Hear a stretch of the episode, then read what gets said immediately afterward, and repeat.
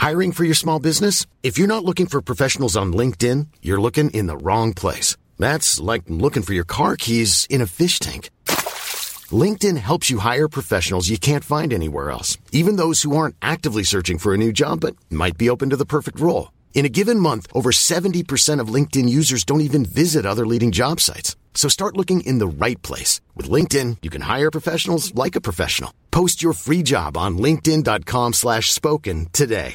Hey, I'm Ryan Reynolds. At Mint Mobile, we like to do the opposite of what Big Wireless does. They charge you a lot, we charge you a little. So naturally, when they announced they'd be raising their prices due to inflation, we decided to deflate our prices due to not hating you.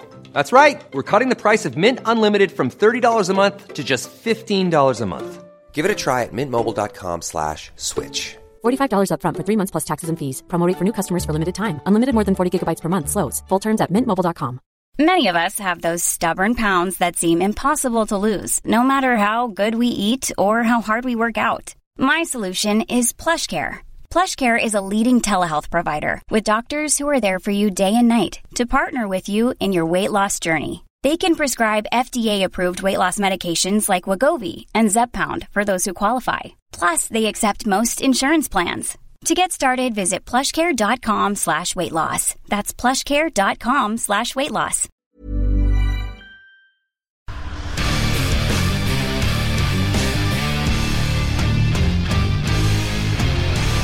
Den ene har nettroll på nakken, er kasta ut som spiker i fjerdedivisjon etter å ha slengt med leppa til dommeren, og er nyklipp på håret. Hei, Petter. Hei, hei, ja. Og den andre ja, Jeg tror bare vi hører på det her. jeg.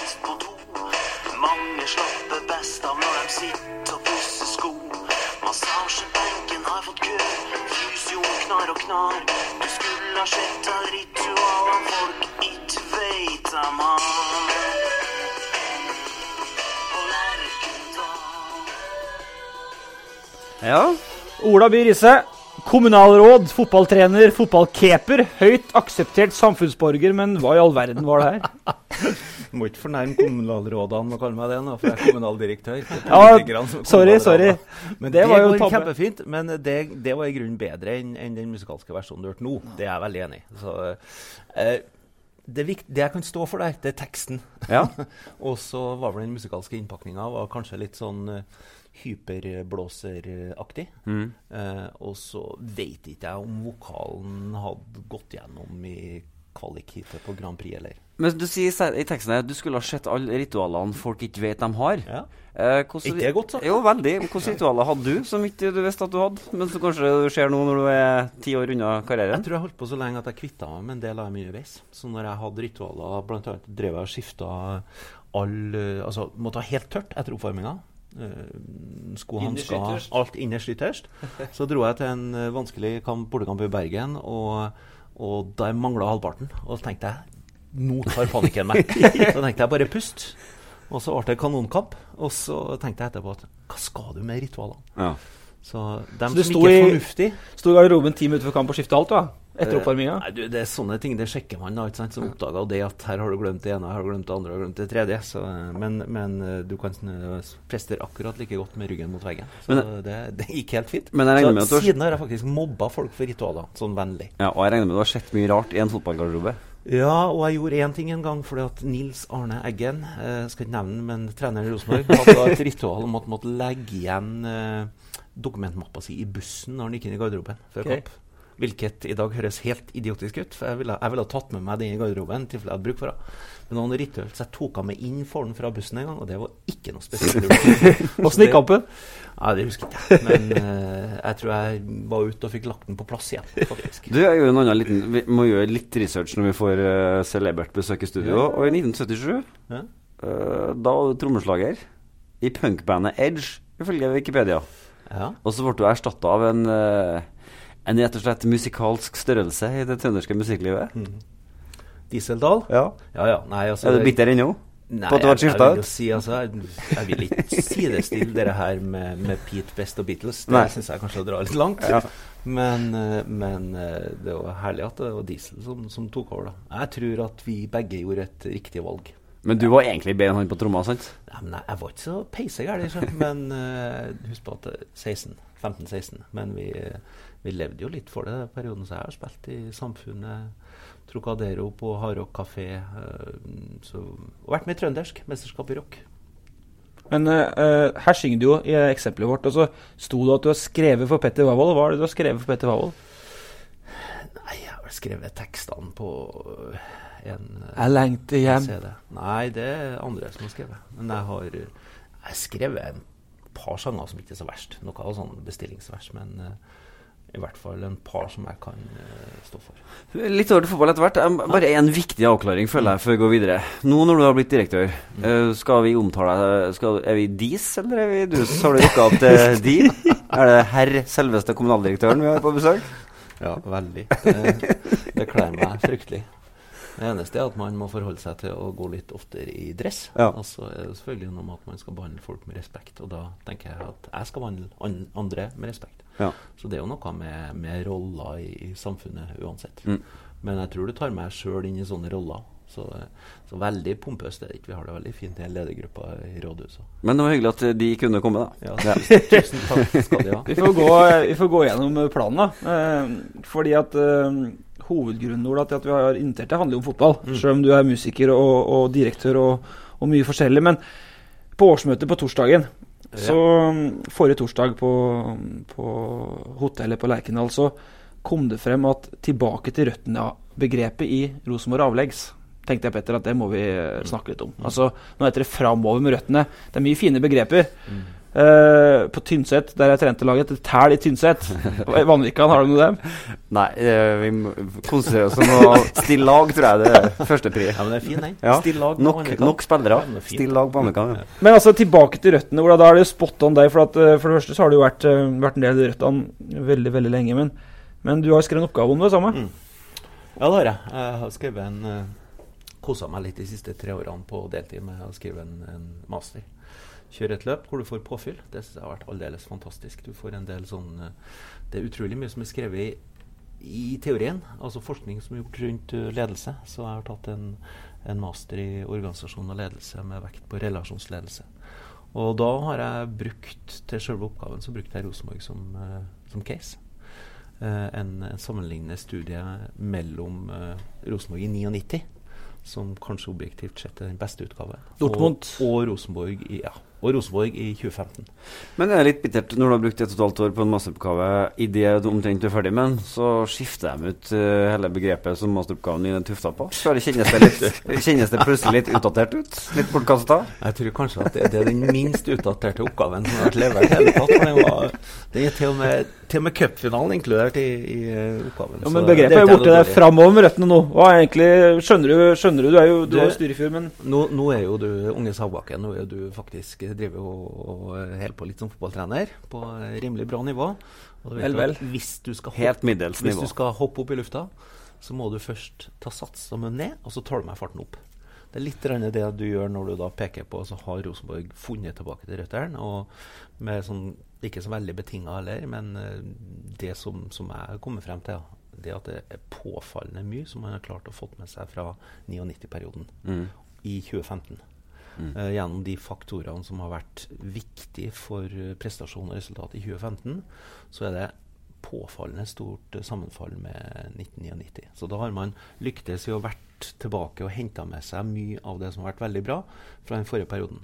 Og den ene faktoren som begge de to uh, gruppene i, i casen, altså fra 99 og fra 2015, har som den viktigste faktoren av 32 for resultat og prestasjon, det er spillestil.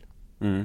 For din 99, altså Vi må tilbake til Petter det, og Dortmund-året. Det er året det gikk videre fra Mesterligaen inn i 2000-vinteren. Ja, ja. Og var ganske så suveren i, i Det ble vel ikke noe cupmesterskap, men i hvert fall Og serie. det ble det. Det var det double. Det var det double, vant ja. cupen, vant serien, Vant eh, vant gruppa i Champions League før siste kamp. Mm. Hvor Nils Arne sier på spillemøtet før kampen borte mot uh, Feyenoord, som da var en nederlandsk gigant, og du hadde det trøkket rundt at uh, gutta, vi har vunnet cupen, vi har vunnet serien, vi har vunnet gruppa her, men lov meg at dere tar Feyenoord på alvor. Så det var sånn klyp meg i armen-følelse Ja. i spillergruppa. Og kampen endte Vi med tapte ufortjent 1-0. Skåring i det 85. minutt av en ved navn Somalia. Ja. Sånn gikk det. Sånn gikk det. Men du, jeg kjenner at det er ganske Hvis vi skal ta på skråblikket og, og tulle litt med Rosenborg, så er det ganske lett å få til det. Hvis du tenker på det å bytte ut uttrykket 'tilbake til røttene' med 'fremover med røttene'. Tilbake til røttene er ganske lett å forstå. Fremover med røttene trenger ikke å være like lett. Du som har skrevet master på det, få et uh, du intervjua, eh, meg om, om semantikk? Nei, jeg bare lurer på hva er det her? Er ikke dette her egentlig bare juggel? Altså, hva er det de snakker om? Kan de uh, Det de snakker om, det er at de skal eh, ta med seg det beste fra det som har vært, over i noe nytt. Ja. Så de vil ikke kalle det tilbake til røttene. Fordi at det som å gå Rygg sånn baklengs inn i framtida? Da. Da går du tilbake til 1977 og Ja. Trocadero og Hardrock kafé. Men du må ta med noe, noe av det beste fra det gamle over i noe nytt. Så eh, det hvordan, om hvor godt uttrykk det er, det kan vi selvfølgelig mene hva vi vil om, Ja. eh, vi tre. Ja. Men, men jeg mener at det å jeg, jeg mener også at i norsk fotball generelt, som har vært litt for lite flink altså Man har skula veldig mye til Barcelona. Mm. Og så har man ikke så veldig mange små teknikere på, på 1,68 som er gudsbenåda på å finne åpninger som ikke er der. Man må finne kanskje en annen vei, og da lønner det seg å, å bygge på noe av det som har vært bra, og så ta det med over i en, eh, i en ny form som er mer tilpassa dagens fotball. Men jeg kjenner at fremover med røttene Det kan f.eks. være motivert av at uh, da slipper Kåre å svare på 20 spørsmål om hvorfor han spilte med to midtspisser. Han kan bare slippe unna med to. For han kan si at uh, altså vi må jo utvikle oss. Uh, og filosofien er den samme her. Det er artig angrepsspill i fotball, men uh, det er ikke hengt opp i et tallsystem. og bla. Jeg, bare jeg, kan bare forskuttere de, de spørsmålsrundene som kommer til å komme. Vi har jo sett allerede i år at de har øvd en hel omgang mot Odd. Med to midtspisser og to sentrale midtbanespillere. Og Frode Johnsen på motstanderbenken sa at oi, det ble mye vanskeligere for oss å spille mot Rosenborg når de gjorde sånn som dette her. Sånn at Det er jo ikke sikkert at det er bare én omgang vi får se det i år. Det kan hende at det blir mer. Og da kan Kåre si at ja, vi, vi er ikke så opphengt i det med system, sånn som trøndere. Altså, du spør igjen på Lerkendal, siden Rosenborg skal spille 4-3-3. sant? Men uh, legg merke til hva jeg sa i sted nå. Hva, hva, var det, hva var den viktigste faktoren? Spillstil. Spillstil. Det. Spillestil, ja. Nei, Men altså- det var ikke spillstil, det var spillestil. og, og, og jeg er født og oppvokst i byen her, så Ja, ja, ja, okay, okay. sånn som jeg snakka da jeg var liten gutt. Det har vært mye bjong, da. Ja da, jeg har vært en del i Bjugn, men det smitter ikke på dialekten. Men altså, det er jo litt uh, jo, det men det, jo- ja. Uansett så er det sånn at spillestil altså Hvis du da har en definert stil Ja. altså, og Da kan du ha to varianter, selvfølgelig. Men da må du kan. Du må kan ordentlig. Mm. Være gjennomtenkt. Og spillerne må ha det i blodet. Det er det viktigste her. Og så kan du si at man kan diskutere hva som er den beste måten å spille på, men av og til så hender det jo at en plan B fungerer mot noen som da blir overrumpla. Mm. Men da er det viktig at du ikke blir overrumpla sjøl over plan B. Ja. Så du må kan den. Men sånn, spør du meg, så tror jeg fortsatt at 4-3-3 er- og, og de prinsippene som ligger innenfor innenfor 4-3-3, er noe som Rosenborg skal være veldig forsiktig med å forlate Mm. for godt. Men da du, eh, da du var med i i hvert fall 04, da du eh, sjef nedpå der, uh, Ola Nå har jo Kåre med fremover med røttene og ting bak til tinga der har han jo lagt altså, vi, vi, I tredjevisjon kaller vi det jo en eh, drittsekkstil. Da. Altså for at da, da bare legger vi Da trenger vi et resultat i den, den kampen og, gjør, og kaste om, da. Gjerne dunke langt mot en spiss sant, til siste ti minuttene. Men, men hadde dere noen plan B den gangen, eller er det dette nytt fra Kåre at han nå kjører inn en 4-4-2 som plan B i en, i en framover røttene tankegang? Vi bytta ikke noe særlig i 2004, men husk på Nils Arne på slutten. Så spilte Nils Arne eh, 4-3-1-2. Vi spilte skjevt med innoverkant fra høyre i en periode. Så de siste to årene var det eksperimentert ganske mye i den eh, Eggen-perioden. Um, og det var med litt blanda, suksess. Så den 4-3-1-2-formasjonen, den eh, slutta jo med å sprakke sprakk lyn samtidig på oppløpssida det året. Sånn at vi ble seriemestere allikevel, etter å ha ligget veldig langt bak. Men vi gikk tilbake til 4-3-3 og begynte, begynte å vinne kamper igjen. Men det- men, men altså, det er en trener og en klubbs privilegium å prøve å ta ting videre. Og så må de få lov til å avgjøre hva de vil ha med seg av det gamle. Men som sagt, eh, spør du meg, så tror jeg at du skal holde ganske hardt på prinsippene innenfor den 4-3-3-ramma, og heller utvikle nyansene i det. Bl.a. hvor hardt den sentrale midtbanespilleren kan gå innenfor den trioen. Men altså, Én ting er det som skjer på, på banen, og, og, og den oppgaven din sier jo at spillestil var det viktigste. Men, men sist, da eh, da jeg og Petter eh, begynte å gå på brakka og jobbe, så, så fikk vi jo en dreining fra at Rosenborg var veldig åpen og folkelig utafor banen, og alt var veldig åpent, til at mesterligapresset kom der, og det ble mer og mer lukka. Begynte å lukke litt treninger, begynte å være vanskelig tilgjengelig. Eh, Både spillere og trenere og sånn inn mot de kampene. Nå skal Rosenborg ut i ny mesterligakvalik med et nytt begrep fremover med røttene. Tror du at det vet ikke, Petter, Kan det endre seg igjen, eller er Kåre så jorda at det her kommer til å gå bra uansett? Jeg tror ikke at vi er på vei den veien igjen. Jeg ser liksom ikke helt for meg det. Altså, pff, Senest nå i vinter så satt jeg tre kvarter på verandaen til Kåre. Og jeg husker i fjor Det er faktisk den første aha-opplevelsen jeg fikk. I fjor når Rosenborg spilte mot Viking, så ble de igjen i Stavanger og trente på anlegget til Vard, heter de vel. Uh, og jeg var med utover på treningsanlegget, uh, og helt sånn instinktivt, etter det var ferdig, så, så spurte jeg noen om hvor kan jeg få tak i meg en drosje. Og så plukker Kåre opp det, så sier han nei, drosje, du kan jo sitte på bussen vår.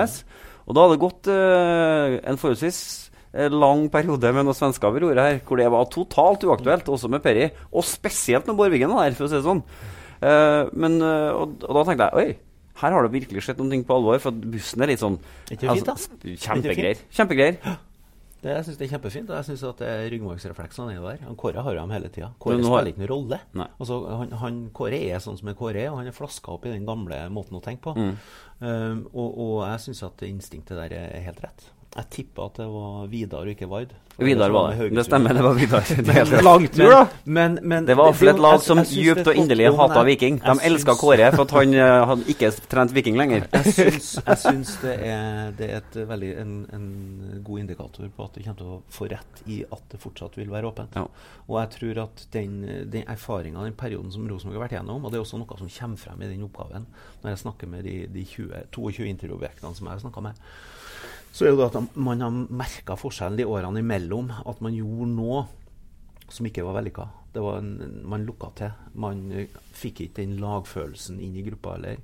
Eh, man, man klarte ikke å, å bygge sammen og være like omforent om det man skulle gjøre, og, og like tydelig. Men Rosenborg gikk jo sjøl òg fra det der tankegangen der fra 4 til 3 og sånn, til å la det 4-4-2 og det nye få innpass, og ikke bare en styrke. Jeg husker jo godt eh, jeg satt på Gran Canaria med Jan Jønsson i den januar 2011 etter at uh, Hamren var borte og, og mesterligaplassen mot FCK røk. og og Rosenborg hadde brukt 100 millioner på 4-4-2-spillere, skulle bygge et lag. Annan var dratt til Spania, Iversen var dratt til England. Han satt der og helt grå i ansiktet og hadde vært trener i to og en halv uke.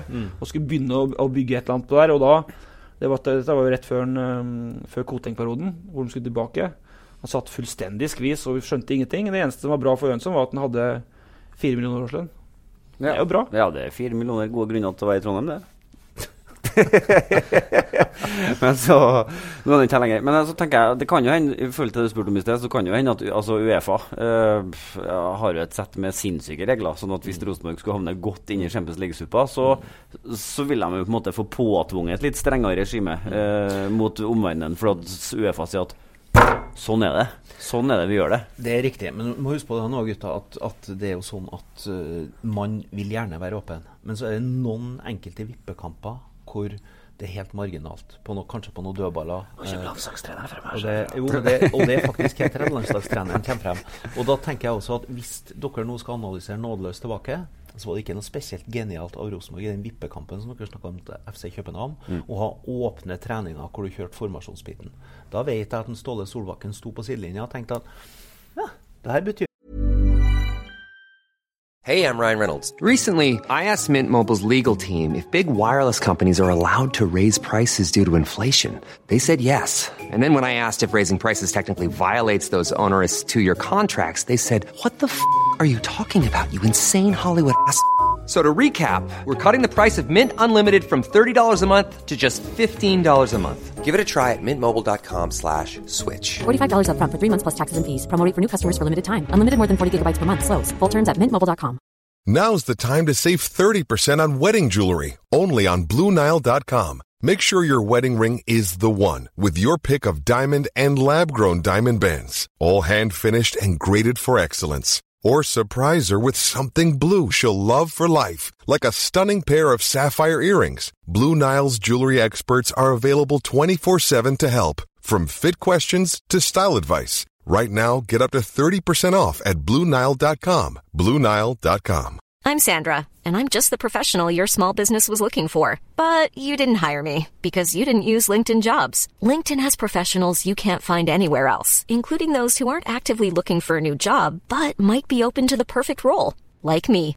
In a given month, over 70% of LinkedIn users don't visit other leading job sites. So if you're not looking on LinkedIn, you'll miss out on great candidates like Sandra. Start hiring professionals like a professional. Post your free job on linkedin.com slash spoken today.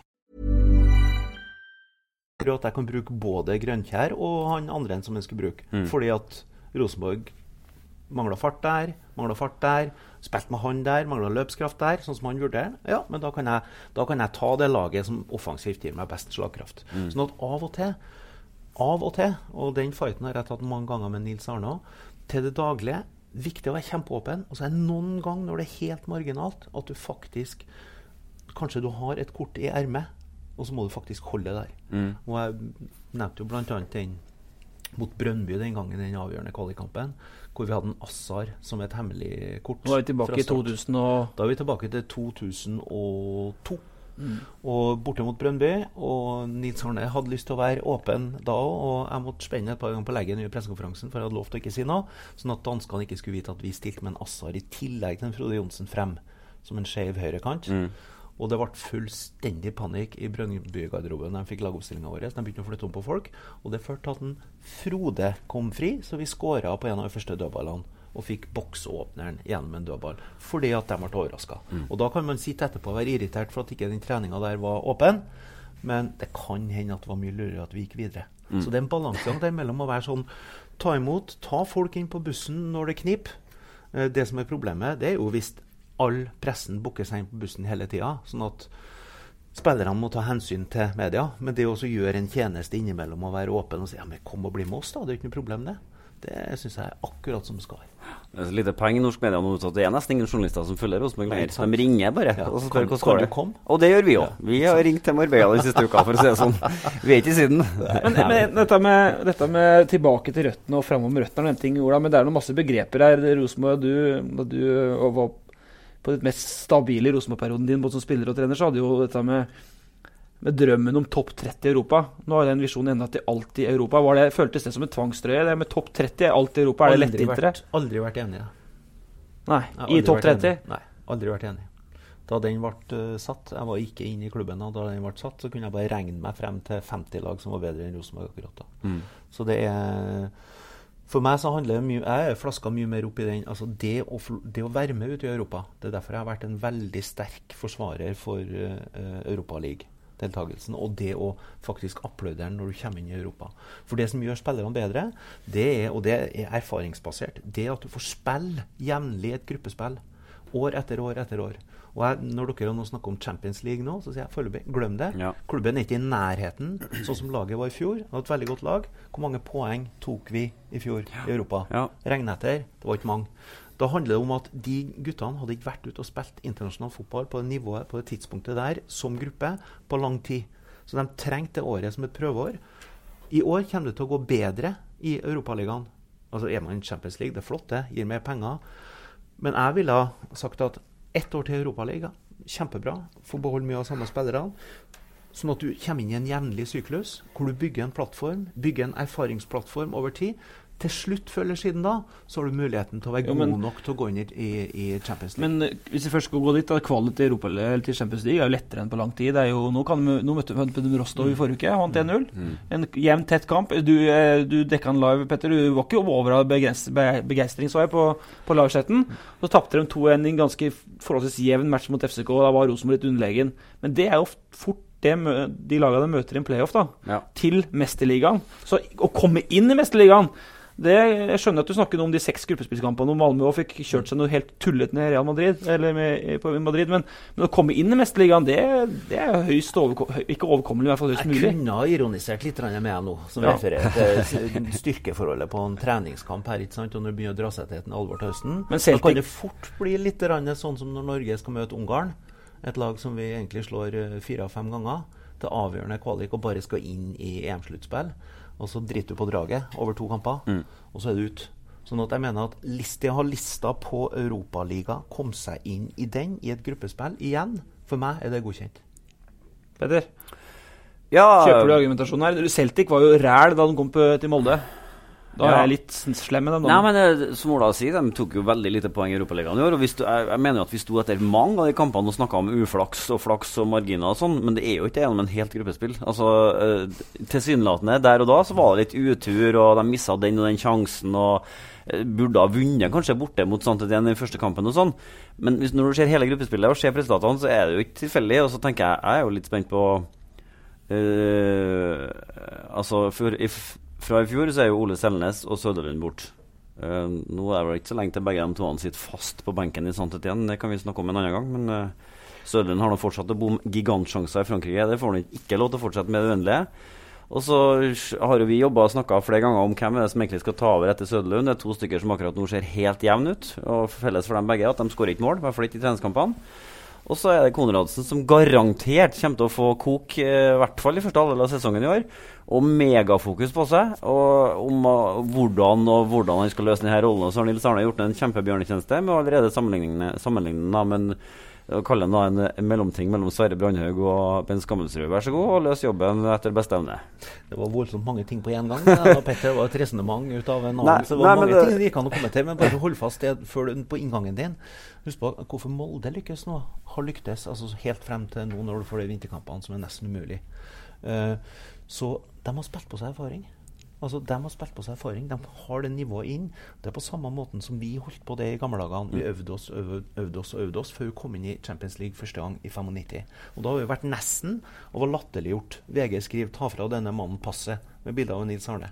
Er God i Norge, ubrukelig i Europa. Og jeg husker spesielt. at og den gullperioden i Rosenborg, da sa folk akkurat det samme som du snakka om nå. Og Rosenborg, flakslag, stang inn hele tida, dommeravgjørelser med dere. Og vi bare sa til oss sjøl OK, det er sånn de ser det. Greit. Men når vi gikk til vippekampene den gangen, sånn som jeg tipper Molde nå, og de store lagene gjør Når du går til vippekampene, og det ikke lenger snakk om noe sånn dersom hvis, da står du der, og da gjelder det. Da er det det laget som har erfaring med det, som har en positiv følelse i kroppen, som vet at det her har vi fiksa før, som fikser det. Veldig ofte. Ja. Men da må du fortsette med resonnementet til Petter. For nå er han jo ganske tydelig på at to, to av de viktigste eksponentene for at du kom inn i Europaligaen i fjor, da, Selnes, Søderlund, dem er borte. Og i går satt jeg så ja, Vi har jo skrytt av Williamson skrøt jo opp i skyene sist. Ja, det skal moderere meg litt til i går. I går var han iskald. Uh, Konradsen ja, La oss si at han slo to grufulle feilpasninger mot uh, et ganske middels fotballag, og så slo han tre-fire veldig fine. Det, det, han må få starte der en plass. Det er greit. Men eh, det, det, da spørsmålet er han da Er Rosenblad god nok Gutta. til å ta det steget? Gutta. Til Champions League? Eller, er de, eller, er de, eller skal du, som Ola sier, at de da skal roe ned og være i Europaligaen? Hvilken dato var det i går? I går var det skuddårsdag, og da kan kvinnfolkene fri. Ja, Men du, hvilken dato var i går? Jo, det var 29. februar. Ja da. Og du feller her en nådeløs dom over fotballspillere i treningskampene 29. februar. Jeg syns ikke vi feller dommer over dem. Vi de må få lov til å bygge det laget her over tid. Det du peker på som er helt viktig og riktig, det er savnet av nøkkelfigurer her. Og det er også noe av det som blir trukket inn i den, den oppgaven når du snakker med spillerne, Ja. hvor det kommer frem et element som er utrolig viktig, nemlig kontinuitet som jeg opprinnelig ikke hadde på mine 32 faktorer, men som ble brakt inn underveis. Kontinuitet avgjørende. Det må få virke over tid. Og det er klart at Rosenborg har nå hatt en sånn one season wonder foreløpig. Hvor du har henta masse med deg fra tidligere perioder, gullperioder. Nils Arne har vært inn som mentor. Kåre har det i ryggmargen. Erik Hoftun har det i ryggmargen. Stig Inge har det i ryggmargen. Hele klubben. Ivar Koteng har vært fenomenalt å trykke på det med mye tøffere, bedre kvalitetstrening. Eh, Still høyere krav, og så har man fått resultater. Men nå er svenneprøven. Nå skal det gjenskapes. Og så har du mista to viktige spillere. Og da skal du få inn folk i de rollene som ikke skal være kopier, men som skal få lov til å forme dem med sine ferdigheter. Og der ligger det en utfordring, for den kommer til å trenge tid. Men du må, få felle, må felle en dom over et enkeltkamp, som det er februar. Det må du gjerne og- gjøre, og det er jobben din, men det er også min jobb som tidligere fotballtrener skal jeg si, og som har levd lenge i, i gamet her, og heller litt malurt i dette Ja begeret som kan jo, syder og koker. vi kan jo da minne på selveste kommunaldirektøren om at det er jo bare 14 dager til serien begynner. Selv om det er i februar, så, og de må gjerne vinne de første seriekampene. er Og de møter to dritbra lag til å begynne med. Ja, ja. To av medaljekandidatene. Men husk at serien går over veldig veldig lang tid. Ja, og i fotball så er det sånn at du skal utvikle deg hele veien og være stabil i prestasjonene. Det er ikke som å være med i, i, i VM i tresteg, hvor du skal opp imot den ene på eh, ene konkurransen. Åh, jeg så en trestegghopper en gang som brakk foten i andre hoppet. Og så så jeg bildet i Da var det lufta han skulle lande på den foten. Og det var jævlig. Det gikk rett av. Det det er det styggeste bildet jeg har sett. Men, men tenkte vi skulle For vi har jo vært litt rundt nå på de begrepsbrukene eh, i Rosenborg. Alt i Europa er et mer eh, levelig begrep. Eh, og da Og alltid i Europa er viktig. Altså Europa er noe der, Ja, alltid. må, målet er ikke å få lov til å være med i en kvalik og spille to kamper og bli slått ut. Målet er at altså, i gruppespill i Europa ville jeg hatt som Men det hadde du kjøpt den gangen. Eh, eh, du- så vi må bare sende en beskjed nå til Brakka. Eh, dårlig semantikk, er det dere kaller det? At det skal stå 'alltid i gruppespillet i Europa'. Alltid i Europa. Det blir for snaut for Ola By Riise. Vi må Nei, legge inn ordet 'i gruppespillet'. Men Ola, inn jeg må spørre deg. du, Du, du var veldig mot topp 30. Eh, Ja. Nå er kanskje Rosenborg ja, er den på topp 100-lista. Vi hadde en sånn kassier-liste vi kikka på hele tida. Den har vi ikke kikka på på lang tid. Nei. Kanskje Rosenborg ligger rundt 100. Men hvis det begrepet har vært alltid i Europa, eller et gruppespill i Europa den gangen, hadde du kjøpt den da? Mm. På en helt annen måte. Ja. Og jeg mener at etter at Europa League kom inn som, som uh, arena, så forskjøv det terskelen til Champions League òg. Altså Champions League eh, Det var et annet konsept den gangen vi var med i, i Champions League, uh, enn det er nå. Det er mye, mye tøffere, mye vanskeligere. og det er Fotball-Europa forandra seg. De lagene som vi slo ut i kvalik den gangen i, i eh, første eller eventuelt andre runde, når det var så mange Sheriff Tiraspol og en del sånne lag. De, etter hvert så Bate Barisov og, og litt sånn, de, de plutselig så de, de har investert, de har lyktes over tid for at de har fått lov til å vært med og øvd seg. Pløyd inn noen penger, og så plutselig så utgjør de altså et, en, en, en mye vanskeligere motstander enn det de gjorde den gangen. Sånn at kartet har forandra seg en del. Nivået for å komme inn har forandra seg. Så sitter vi i Trøndelag litt igjen med at det er bare Champions League som er bra nok for Rosenborg. Så jeg tror vi må klare å nullstille litt. Det å prestere nå, altså komme seg ut i Europa hvert år, og gradvis prestere bedre og bedre. Så Jeg tror at Kjenner du deg ut jevnlig, så vil de prestasjonene stige. Klarer du å holde på stammen av spillere, og samtidig få fornya med en ikke for stort tempo, sånn at det blir kasta folk ut, sånn at du får en kontinuitet over tid, det er suksessfaktoren. Det er så artig at Ola sa Sheriff Tiraspol. For da, i og med at vi har snakket Europa, så kan vi kanskje avslutte- her med en liten historie, en selvopplevd historie fra, fra bananrepublikken inni Moldova, som da altså Transnistria, der Tiraspol uh, spilte. For jeg var jo med den gangen da Rosenborg spilte mot uh, Sheriff Tiraspol. Um, spe veldig spesiell situasjon. Transnistria er kanskje det stedet i Europa hvor tanken om Sovjet og at det var en god idé, levde lengst. Over 10 000 sovjetiske soldater var utplassert eh, der. Eh, vi kjørte fra hovedstaden Kishinev i en buss. Eh, der var neonlys og til dels vestlig stemning. Gjennom landsbygda. Veldig veldig fattig. Masse folk langs veiene som sto og solgte meloner og sånn.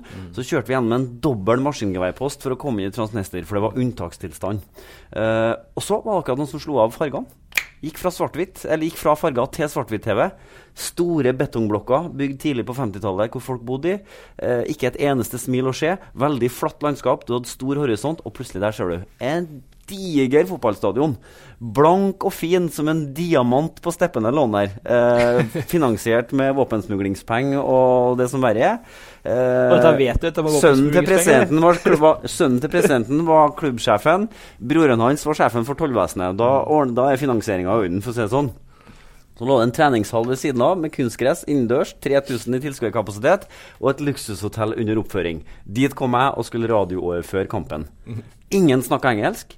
Ingenting var i orden. Jeg hadde ikke noe plass, jeg hadde ikke noe linje. Helt kaos. Halvtimes full forvirring før jeg da plutselig skjønte at aha, det handler om penger. Det handler om penger. Jeg husker jeg ringte hjem til sjefen her så sa jeg, nå må vi bare betale. Eller vi har to valg. Enten skal vi gi fanken i oss den kampen, eller så koster det oss penger. Fikk ikke noe kvittering, for å si det sånn, men jeg fikk eh, go på å betale de pengene som da krevdes. Idet pengene skifta hender To mann snakka engelsk, helt flytende. Jeg fikk en egen plass, ikke på stadion, men på taket av stadion. Under et eget partytelt. Linja var i orden, jeg trengte ikke eget utstyr. Og det satt to mann, og to teknikere helt ytterst på stolen. Klart å hjelpe meg ved det minste lille Og kampen gikk Ja, det Og husker jeg. poenget- Det husker ikke altså, jeg. ikke sant? Det husker. Og med de utgangspunktet der, og da hadde vi vunnet bare 2-1 hjemme i første hjemmekampen. Og vi vant 2-0 borte. Det husker du, ja. en veldig betryggende forestilling. Så da var vi veldig, veldig fornøyd. For Ja. det var det nest siste trinnet før Champions League. Og med sånne historier i minnet, så er jeg dobbelt understreket det med alltid i Europa. Vel, det er flere sånne turer. Det var altså- magisk. Vi har jo en slags, eh, vi har en slags tradisjon for å konkludere litt. til slutt. da. Vi prøver i hvert fall. For nå har det vært en halvtime med utrolig mye fram og tilbake. Men, men eh, tilbake til røttene. Det var Olas eh, mantra i oppgaven. Nå heter det framover til røttene. Er det ok, Ola? Nei, det er ikke framover til røttene. Det må være Med. med Ja ja, med preposisjonsbruk. Men, jo, altså, altså, ta med seg det beste fra det som har vært. Men det å finne en sånn Så du- short slogan det, La nå det nye styret nå få lov til å Dem som har lagt det. her. Ja, det, det der. Men det, det er at du, har, du vil ha med deg det beste fra fortida over i framtida. Petter, framover røttene ok? Ja, det er G pluss. Terje Tynset er i hvert fall ok. Det er jo et Terje Tynset er artig, da. Men, eh, nei, det er helt ok. Men det er på en måte ikke det viktigste. Men det, det blir sånn For meg blir det litt sånn jåleri og fjåseri. De kunne egentlig bare sagt at nå slutter vi å snakke om dette, og så gønner vi på. Jeg syns kanskje det er mer eh, Du mener det er mer uelegant enn jåleri, ikke da? Ja, altså det er sånn Ja. Ja, jeg kan være med på det. Tilbake, eller Topp 30 i Europa, den er lagt vekk, men nå heter det alltid i Europa. Det er ok. Ja, alltid i Europa. Det betyr, Da må det defineres som at du alltid skal være i et gruppespill. Og før du er dit, skal du ikke være fornøyd.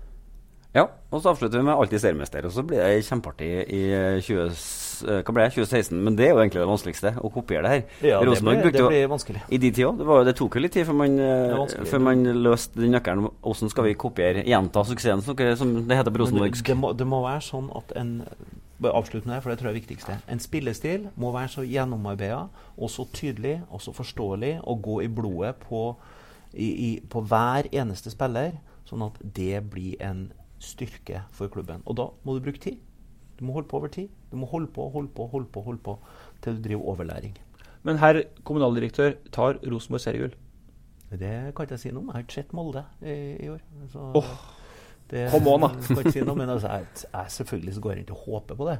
Men jeg kan ikke eh, sette penger på noe som helst. Vi må ikke komme til serien. Men vi håper jo det. Ja, skal få fasiten av meg, da. Rosenborg kommer garantert til å gjøre det bedre enn Ola By Riise sitt lag i Premier League. For Stoke ligger i øyeblikket på åttendeplass, og det Det er jo en overprestasjon Det er klart, av men- dimensjoner. Men Rosenborg kommer til å gjøre det bedre enn det. Ok, og med de velvalgte ord takker for i dag, og vi høres neste gang.